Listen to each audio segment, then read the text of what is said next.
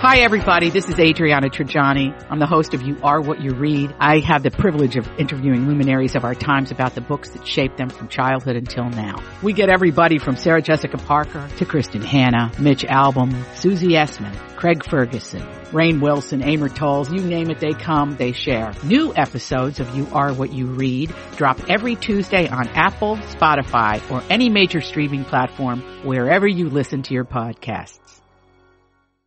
We want to make sure you know more about our sponsor, Healing Insight Acupuncture and Holistic Medicine in Saint Paul, Minnesota. Owner Senia May and her team of practitioners are dedicated to health and wellness, and part of that is making sure that our metabolisms are working efficiently. Lots of messaging about weight loss tells us that we should just be exercising more and eating less, but what if you feel like your metabolism is broken? Senia focuses on balancing your body and repairing your metabolism, which means that weight loss feels effortless again. After more than a decade of working with patients on their digestion and metabolism, the Healing Insight team developed a proprietary acupuncture method for weight loss, one that nobody else in the country is using.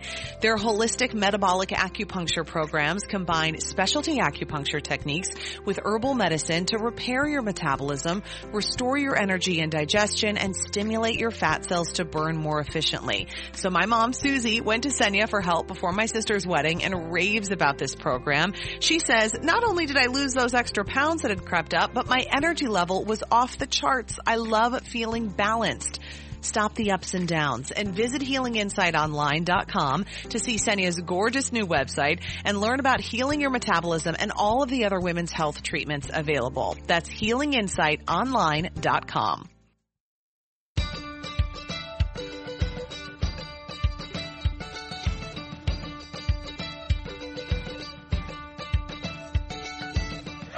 I'm Elizabeth Reese. I'm Marjorie Punnett. And this is Best to the Nest, the podcast that is all about creating strong, comfortable, beautiful nests that prepare us to fly. Marjorie, I am beside myself with joy about today's topic because we are talking about carbohydrates, which are everyone's friend, oh. particularly in a pandemic. And we're going even deeper into that, and we are discussing something that has been mentioned on this podcast many times, which is sourdough bread baking. Oh, yes, and this it. is this is like the salvation of the pandemic, I think. I mean, yes. the amount of people that are trying things they've never tried before.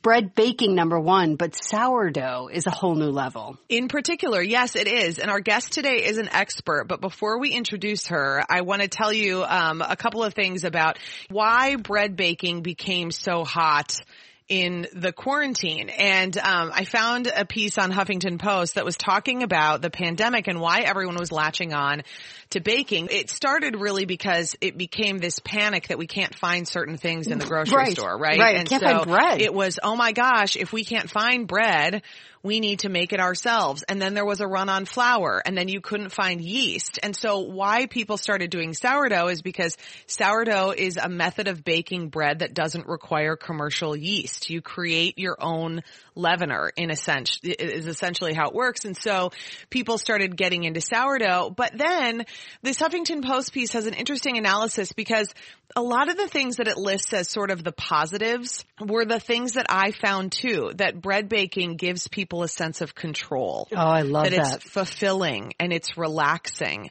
and it gives you roots. That bread, there's something about baking bread and breaking bread that is really primal to us as humans and to us as beings who crave community, which is what we crave. And that in every single heritage across the world, there is a history of bread baking, and that is how people have survived, which is why I always kind of laugh when we've got like this constant anti-grain movement going on. And I'm like, people.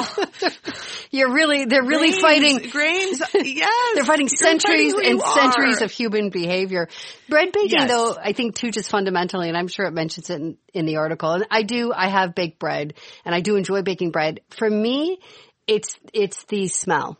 It's yes. the, how it fills up your house with that smell. I love that more than anything. And you know, during the pandemic when there was a run on yeast, I was sending yeast to my son because I could get it in Kansas and he couldn't get it in Chicago. Oh and I was gosh. sending it up to Chicago so that he and my mom could bake bread together.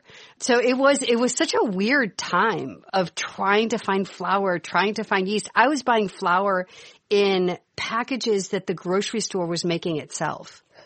Yes. It was yeah, so I remember strange. That. Yeah, it was so strange. Because they were just getting it in bulk yep. and just packaging it up, yep, right? Yeah, yeah, it was really weird. Yeah, but that's fascinating. So I started baking sourdough. I actually got going right before the pandemic hit. I'd ordered a little kit that helps you make a sourdough starter and then got it going just as we were starting to be on lockdown. Right. And part of my inspiration was um, the woman behind the blog that I love called Heartbeet Kitchen. Oh. And Amanda Paa is the voice and the creator. creator and the photographer and the recipe developer behind this blog. And I've known Amanda for years and we have been pals for years. And I have just loved seeing her sourdough evolution. And so I have often referred to her on this podcast and in every aspect of my life as my sourdough guru, because there was a point when I was DMing her so much on Instagram that I was apologizing for the excess communication and saying, oh, if you great. want to tell me to stop, you can, but please don't because I need you. Right.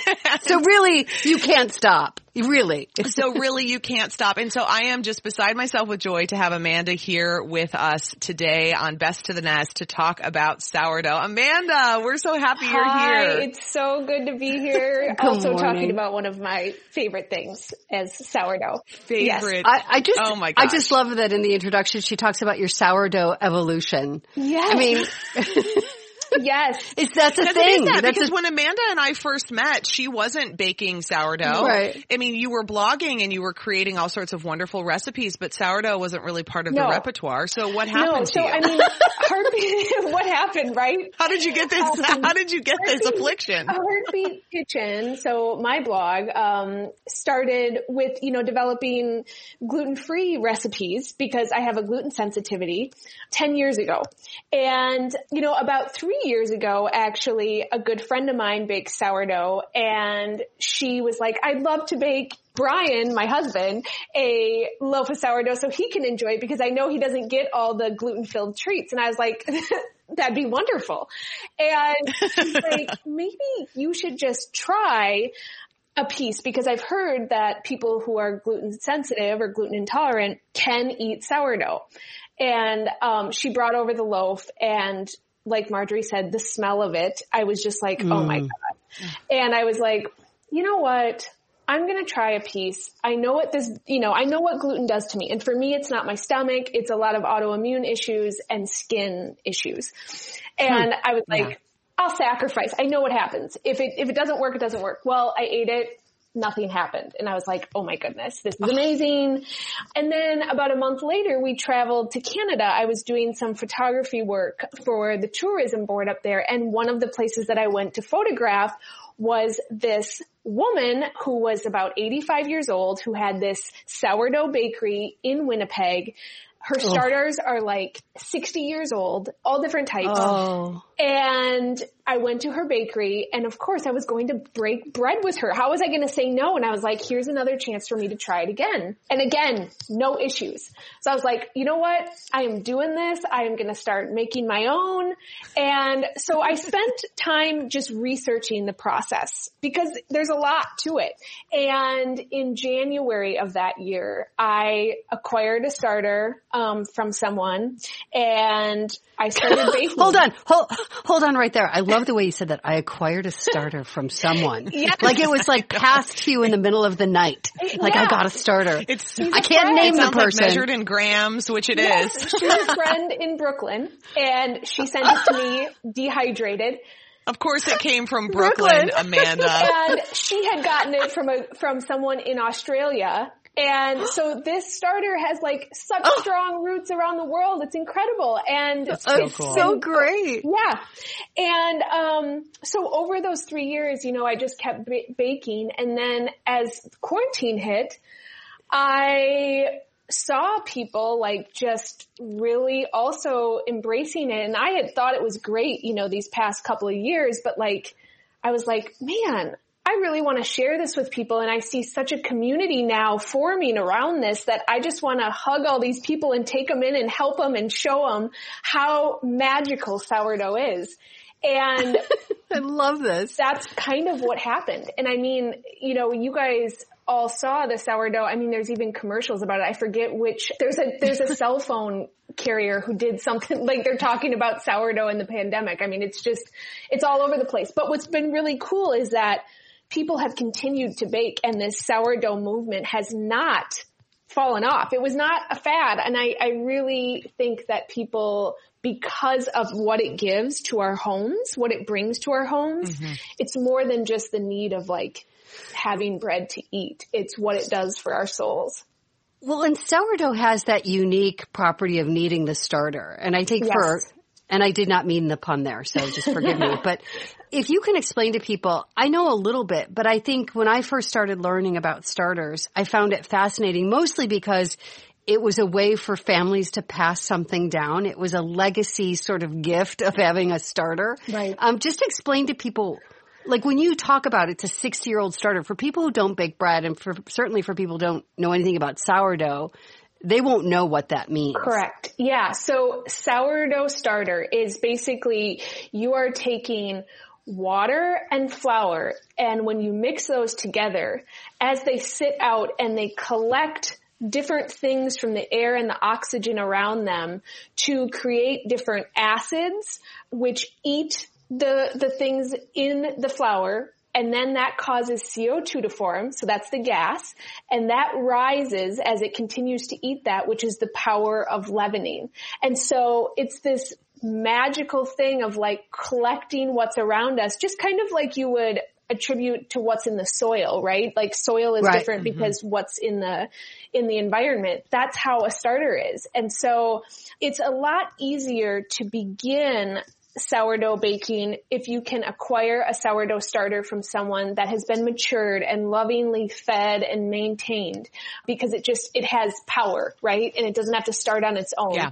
So I sell my sourdough starter and I send it to anyone in the world on my website, on Heartbeet Kitchen, so that people can get started easier. And right. also then... And Marjorie, that's what I've been telling people, because people have asked me, how did you do it? And I ordered a little packet from a company called Cultures mm-hmm. for Health, which has some really good products. Right. But it still took me, as Amanda knows, I mean, it took me over a month yeah. to get mine ready to be able to bake. And I had some frustration at the beginning. So everyone who has sent me messages saying, how did you do your starter? I say, well, here's what I did. And I wouldn't recommend doing that. I would just order Amanda's. I probably sold fifty uh, of oh, your I, starters. I'm sure you have. I mean, and so many people. I hope that pays you back for all the middle of the night D Ms that I was and sending so you, because I definitely like, owed you something. Elizabeth sent me your way. And I'm like, yay. um, so yeah, it's, well, it's crazy because people People, I'll send it to them, and within like two days of them rehydrating it, it will be fully doubling and growing, and they can start baking bread yep. within a week. Oh, that's and so, so Marjorie, that's the way to go. And you just have to think of it as it's yeast before there was yeah. yeast. You couldn't always buy yeast in a packet, right? And so it's the it's the leavening before there was yeast, but then it's like times a thousand in benefits, because it's sitting there fermenting and collecting all these wild yeasts, and then when you add it into your regular flour and it ferments more through the process of baking your bread, it is it becomes like this superfood. Yes. And that is why That's great. Amanda, people like Amanda who, you know, and when I first met Amanda, you were dealing with terrible autoimmune really, issues. It, Remember when it was like really bad, and you were doing food things and so passionate about it, but then struggling with everything you ate. And I remember feeling so awful about that. And every time we would see you, I would talk to you about how are you doing? Yes. How's it going? And I think that sourdough has something that, I mean, I don't want to like overstate it, but I feel like it just like brought you even more to life. It, yeah. I mean, because it was just able to be so part it of you. It is. It's, and it's given me, you know, I think the whole process of, of making it has, it's therapy for me. I mean, yeah. because the process, it's not a quick process, right? I mean, it's something that you mix the starter into your water and flour and start your dough, and your bread is then ready twenty-four hours later. And, and there's different steps in it. It's not complicated steps, but it's this, it's this idea of nurturing something and hmm. then having this beautiful, wonderful bread that made, was made from like three ingredients, flour, water, and salt. And it just yeah. like blows my mind every single time. I'm like, what? And, and tell me a little bit about the starter. So you say your starter originated in Australia. Mm-hmm.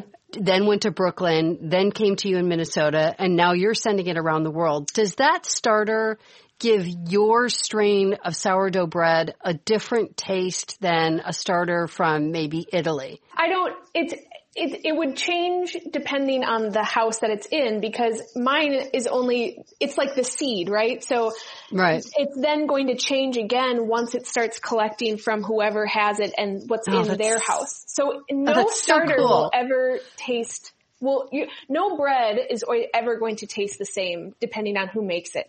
And that's also the thing about like, oh. what's really cool is like the process is always going to be different too, because right. um, of the differences in humidity and temperature that it's fermenting at and the flour you're using. You know, there's different things that make it unique to you and your hands. Okay, see, that's so cool right there. Makes yeah, it unique to so you cool. and your and, hands. Well, talk about best to the nest right there. Cool, yeah. And simultaneously cool and really frustrating, because when you're trying to do it, it is. It is not, I mean, I just am going to be perfectly honest, because it took me, Amanda, probably, probably seven months to get to a point where I can consistently get a good rise and a good loaf. And now I'm at the point where when I bake something, I, I just, I mean, just in the last two weeks, I said to my husband, I feel comfortable baking two loaves at a time and giving yep. one away. Without cutting into it and knowing, because I, before I was like, I wouldn't know, and I would cut into it, and sometimes I would find this dense, splodgy, mu- yeah. uh, just mess. And then the next time it would be great. And it, so there's such a learning curve. And I think that's why I'm so attracted to this as well, because to me, it's a lot like gardening yes. where you can't rush the process. Sometimes you'll try it and it'll work, and sometimes it won't. And it's better than gardening in that you can do it every twenty-four yes. hours versus like every season. Right.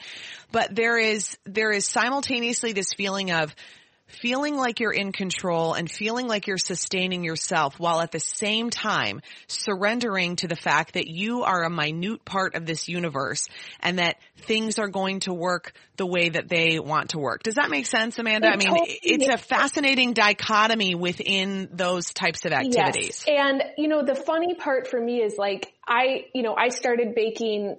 My trials of baking were like three years ago, right? So I had all this, like, I, I baked so many terrible loaves, but that, and, and what I forgot was like, that took me a long, long time to long get time. to where I am. And I mean, even three years in, I still bake loaves that I'm like, oh, that was a dud. Well, shoot, that dog. was such a dud. Um, Why or, would that happen, though? Why would that happen? Like, after you sort of ha- for, have the process down. Right. For example, like I might, like one night last week, I forgot to put the dough in the fridge when for the overnight rise, and it over fermented and was overflowing oh, and was just like, I could, I mean, it was just like this sloppy mess. And I was like, okay, right. Slop. like I'm going to make this into focaccia. It's still going to be bread, but like, I screwed up. Or there's just, there's just different things. Like I might not, my starter might not have been fed. Like I might have been kind of lax on the feeding. So my sourdough starter yeah. wasn't as powerful, but so many of the questions that came in during quarantine and even now that I get are like, I just, you know, I baked my first loaf and oh my gosh, it's terrible. And I'm so frustrated. And I'm like, girl, it's your first loaf. Like it's, it's edible. It, it came out of the oven. You don't have to feed it to the dog. It's still bread. Like that's a success in my books, you know, great job. Yeah. You made yeah. it through. And I think especially in our culture, there is this, we know it, we're an instant gratification type of culture. For sure. And people have yep. forgot what it feels like to learn a skill and to go through the growing pains and the learning curves. And they forget that it's actually a really beautiful process. And when you start to understand and you learn yourself, it is the most satisfying thing that also ends in bread. and, I mean, yes. could, could it get any better, yeah. honestly? She's the best. I know. She is preaching the gospel. This is why well, she is my sourdough guru, because what she speaks is so true. I mean, I brought a loaf to my nephew's baptism over the weekend. We were able to have a little private service for him for his baptism, and I brought it to my sister, and that was my gift. I love it. and I, and it was, and I wrapped it in a kitchen towel. It came right out of the oh. oven that morning, but don't worry, Amanda. and I let it sit for like an hour before I wrapped it up in a towel so that it wasn't going to get all gummy inside. I pay attention, and I just found a lovely little kitchen. You know, I love kitchen towels. I have a million of them. And so I just found one that was clean in the drawer and wrapped it up. And then I have this red and white little twine that I just tied it with. And I just handed it to her, and she was so happy. And she'd said to me the day before, because we had sourdough at Thanksgiving, she said, I woke up this morning just wanting more sourdough. Oh, and I was like, I can make I this can happen make this for happen. you. And it is, um, it's so true. You know, I think we're in this world of like, if you're not Justin Bieber and, and like running the world by the time you're eighteen and, uh, you know, a YouTube star or a TikTok star with a billion fans at seventeen, that you think that like you failed at life. It's yeah. so bizarre when the well, greatest things and the greatest satisfaction and fulfillment come from things that are about the process, mm-hmm. not just about the end result. And this is an example of that. And I think what's so interesting, Elizabeth, if looking at your personality, one of the things that I find so fascinating about you is that you're such a busy person, but the things that you choose to do with your free time are the things that slow you down. Yes. Yes. They have to slow you down. And then, Amanda, I loved yes. what you said about taking the time to understand process and what that brings to us.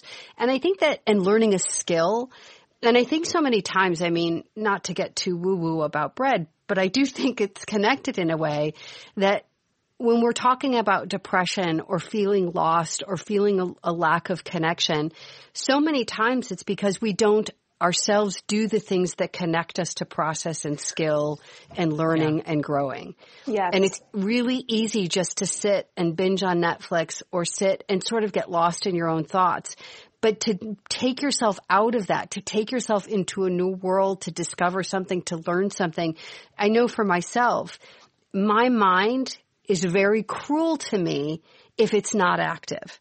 Yes. If, yeah. if it's not learning something new, if it's not pushing itself, it sort of caves in on itself. And, it, you know, and I think, mm-hmm. I think humans are like that. We need to learn. We need to use our hands. We need to develop skills. If you're bored, that's the beginning of the problem.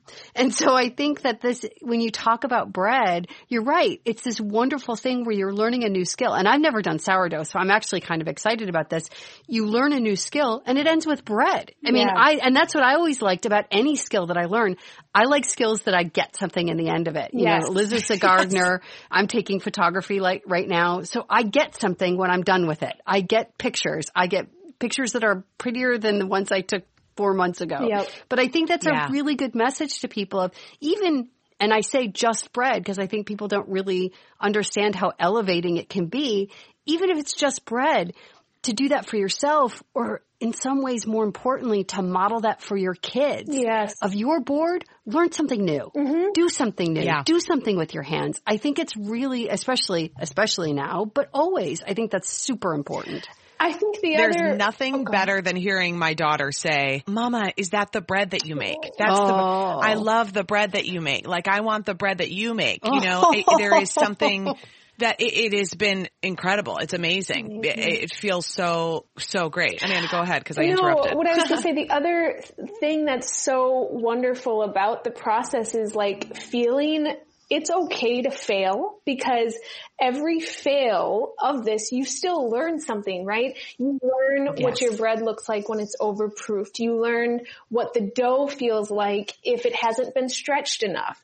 Every time you bake, you're learning something, no matter if it's your best loaf or your worst loaf. And that's something I still am learning every single time that I bake, or new tips or different ways of doing things, you know, um, which is such a, which is such a beautiful thing, I think, for my mind too, because I, I used to have a very perfectionist, um, type of personality, and it's something that I've always worked on. And it's funny because I think people who, I don't know why it is, but a lot of people that have tried sourdough in this quarantine are perfectionists. And so they come to me with these questions. I'm like, hey, I know how you felt. Just take it, take it down a notch. Take it down a notch. Like, yeah, really. It's just bread. It's just, it's bread. just bread. And there's like no one way to do this. And I know that's frustrating for you as a perfectionist because you want it to be A, B, C, and you get D as the result. But like, you just gotta, you gotta let it happen.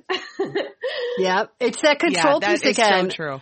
It's the control piece that you talk about, Elizabeth, the gardening, bread yeah. making, all of these things where you are forced as a human to release control. Yes. Yes. And that's the hardest thing for it's, perfectionists is yeah. to think that we it can't it's control everything. Yeah. Yes.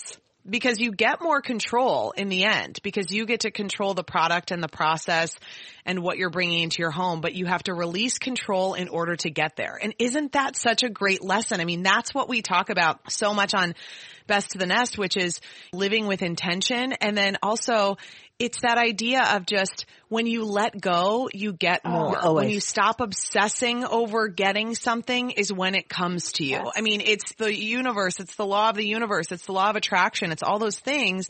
And it, and this is just another really beautiful example of that. And I think it is true, Marjorie, when you talk about modeling that for your children, because you think about the memories that you have from your home growing up so often revolve around food. And I remember my mom, I mean, bread was a huge thing. My mom is from Texas and she always made Southern biscuits for us. And I remember oh. there was a time period when I was in middle school when, and my parents always were very busy and kind of passed us back and forth with working. And, um, and they, my mom, when I was in middle school, I remember entered into a job share. And so she was home a lot more. So she was always home on Wednesdays. And so on Wednesday mornings before we went to school, she would ask us what we wanted for dinner. And so we would get to choose like, and we would always choose like stuffed cabbage rolls or chicken pot pie. Like I don't, you know, all these things or like her homemade mac and cheese or we would choose the things that we loved. And then a lot of times on Wednesday afternoons, we'd get home from school at like three and she would have homemade biscuits and honey waiting oh. for us. So they'd be just coming out of the oven. And she'd have her Southern biscuits and she was like psycho about not over mixing them and like this, they were crumbly and they kind of crumbled apart and she would have butter out oh, and honey out and we would so just good. sit down and eat that. I know. And those are the memories. I mean, that's when I think about like, I rem- I mean, how else do you remember what happened on Wednesdays yeah. as a child? Well, I remember that way. because the of the food. I remember because she was home and because of the food. And that's, those are the things that I think about so much with my children that I want them to remember. I want them to remember the food. That's, I mean, cause that's how they remember me. Yeah. And, It's Has so Bernie gotten her hands in the dough? Does she? Oh, they love okay. touching the dough. Yes. They're always like, Mama, I want to touch the dough. And I'll give them little yes. pieces of it to kind of play with and touch. And then my timer goes off and I'm like, I got to go stretch the dough. And then they know, Mama, stretch the dough. Oh, we get to have the bread. Oh, and love they love grilled cheese oh. on sourdough. Is I mean, I made it for them for lunch There's yesterday. Oh, that and sounds delicious. Franklin pulls the, he pulls the sandwich apart. Yeah. And then eats it like open face yeah. style. And then he'll go back. We set it on the counter and he'll go back to it for an hour. Yeah. Like just I mean, go back and, and get more bites. Having the chickens. So you have the eggs and egg on sourdough is like my, now I just need the chickens. You need the chickens, girl. You're getting them, you know. And and I am going to return the favor of all the questions that you have about chickens. You can ask me morning, noon, and night because of how much um advice you gave me on sourdough. And people ask too, I think, just like the chickens, just like the garden, the sourdough is such an extension of that. You know, I, I'm looking up this quote from Julia Child because I've loved this whenever I've seen it and I wanted to make sure I got it right. And she said at one point, how can a nation be called great if its bread tastes like Kleenex? And she's referring to, are you going to spit out your coffee, Amanda? I, I actually, that is a gr- like, that's that, a great also, quote. That quote is so timely right now. I mean, so oh, good. That's perfect. It's so true. How can a nation be called great if its bread tastes like Kleenex? And she's oh, absolutely fabulous. Right. And she's referring to like the just ridiculous mm. over-processed nature yeah. of American food and how it tastes like nothing. Right. And so sourdough is to bread just like backyard chicken eggs oh, are to commercial one hundred percent eggs. Just like a homegrown strawberry is compared to an out-of-season strawberry shipped in from California. That it is, it just, like I always say about my eggs, they just taste more like yeah. an egg. A, a homegrown strawberry tastes more like a strawberry. Sourdough bread tastes more right. like bread. You'll, and it's one of those things, you'll never go back. Like when I make the no. sourdough English muffins and like I give them oh, to friends yes. and they're like, what? Like the, this, like someone has been tricking me saying that these are English muffins in the store or even like a bakery, right? Like, but they're not naturally leavened. It's just different because the complexity of the flavor and the texture is just like, you can't describe it unless you try it, and then you'll never go back. Yes. You know, as you two are talking about this, I'm starving now. I'm so hungry. But it goes back to, and Elizabeth, you're going to have to help me with the name of the woman who runs the farm near you, who talked about. Oh, yeah, Karen. When we talked about Littlefoot Farm, Karen Weiss. Yep, yeah. When we talked about meat, and she was saying, you know, eat less, just eat better. Yes. I always, mm-hmm. that's what always runs through my mind on any of these conversations is eat less, just eat better. Yeah. And I think yeah. as Americans, we probably, we, I think obviously we know this, that we eat more than we should.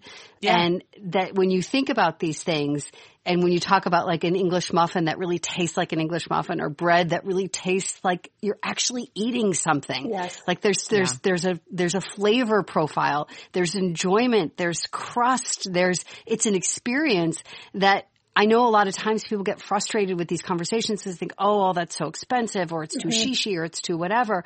It doesn't have to be. No. It really doesn't have to be. It just no. sometimes you just eat less or you make you have more intention in making the bread yourself. Yes. So you have to carve you out time. You eat less because it fills yeah. you, yeah. because it fills you in your mind and your body and your soul. It's like this is what our cells are craving. Yeah, yeah. You know, this is what we fundamentally are craving is something real and something that connects us to our past. And you're just not going to get that from a mass-produced no. piece of no. Wonder Bread. I, I, you're, it, you're just not. No. No. Oh, this is so amazing, oh, everybody. I... It's so good. I know. And I feel like we could continue on forever, but I know um we don't have the time, but we will have Amanda back. And I want to just encourage everybody, and Marjorie, you too, Amanda's videos that she makes that are on her blog, it's Heartbeet Kitchen, beet like as in, you know, very, the vegetable. Very clever. Oh, I love it. That they are my saving grace because I'm a visual person. And if you can't have somebody in to teach you, I mean, I, I will watch Amanda's videos and then rewind them and then watch them again and rewind them. And they were great. So and I do helpful a lot to me of and still helpful to me. Videos on Instagram too. So on Instagram, yes. I have a lot of videos saved there and it's at Heartbeet Kitchen again. Um, just because like if it's your first time making rye sourdough, like that dough does not react like something made with all bread flour. And so you can see what the dough is supposed to look like, feel like at different stages and like not freak out. Oh, that's great. Oh, that's great. It is so good, Amanda. We've just loved talking to you. Thank you so much for Thank taking the time. And me. I hope this just inspires everybody. I know it's just, you know, we're just talking about bread, but it's so much more than bread. It's always so much more than whatever we're yes. talking about. Marjorie, that's the theme of Best to the Nest. That is the theme of Best to the Nest. And if you're enjoying this podcast, please subscribe wherever you get your podcasts and give us a review at Apple Podcasts. And you can find us on Facebook and Instagram at Best to the Nest or go to best to the nest dot com to subscribe to our newsletter. We are the podcast that brings you home.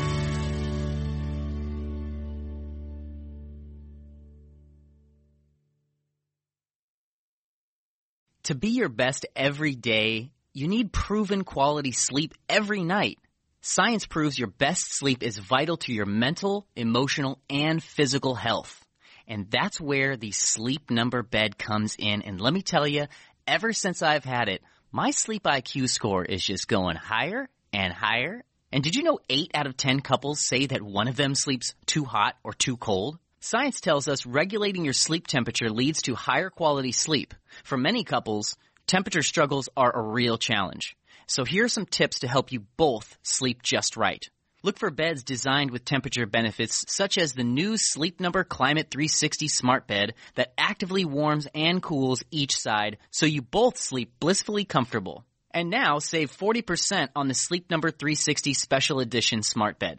Plus, special financing for a limited time. Only at Sleep Number stores or sleepnumber.com slash podcast one. Sleep Number, the official sleep and wellness partner of the National Football League. Subject to credit approval, minimum monthly payments required. See sleep number dot com for details. Grab a thirty-day free trial of Live by Live Plus, and you'll get unlimited skips, commercial-free music, and all of the podcasts and live streaming events you can handle. Visit live x live dot com slash podcast one to learn more and start your free trial.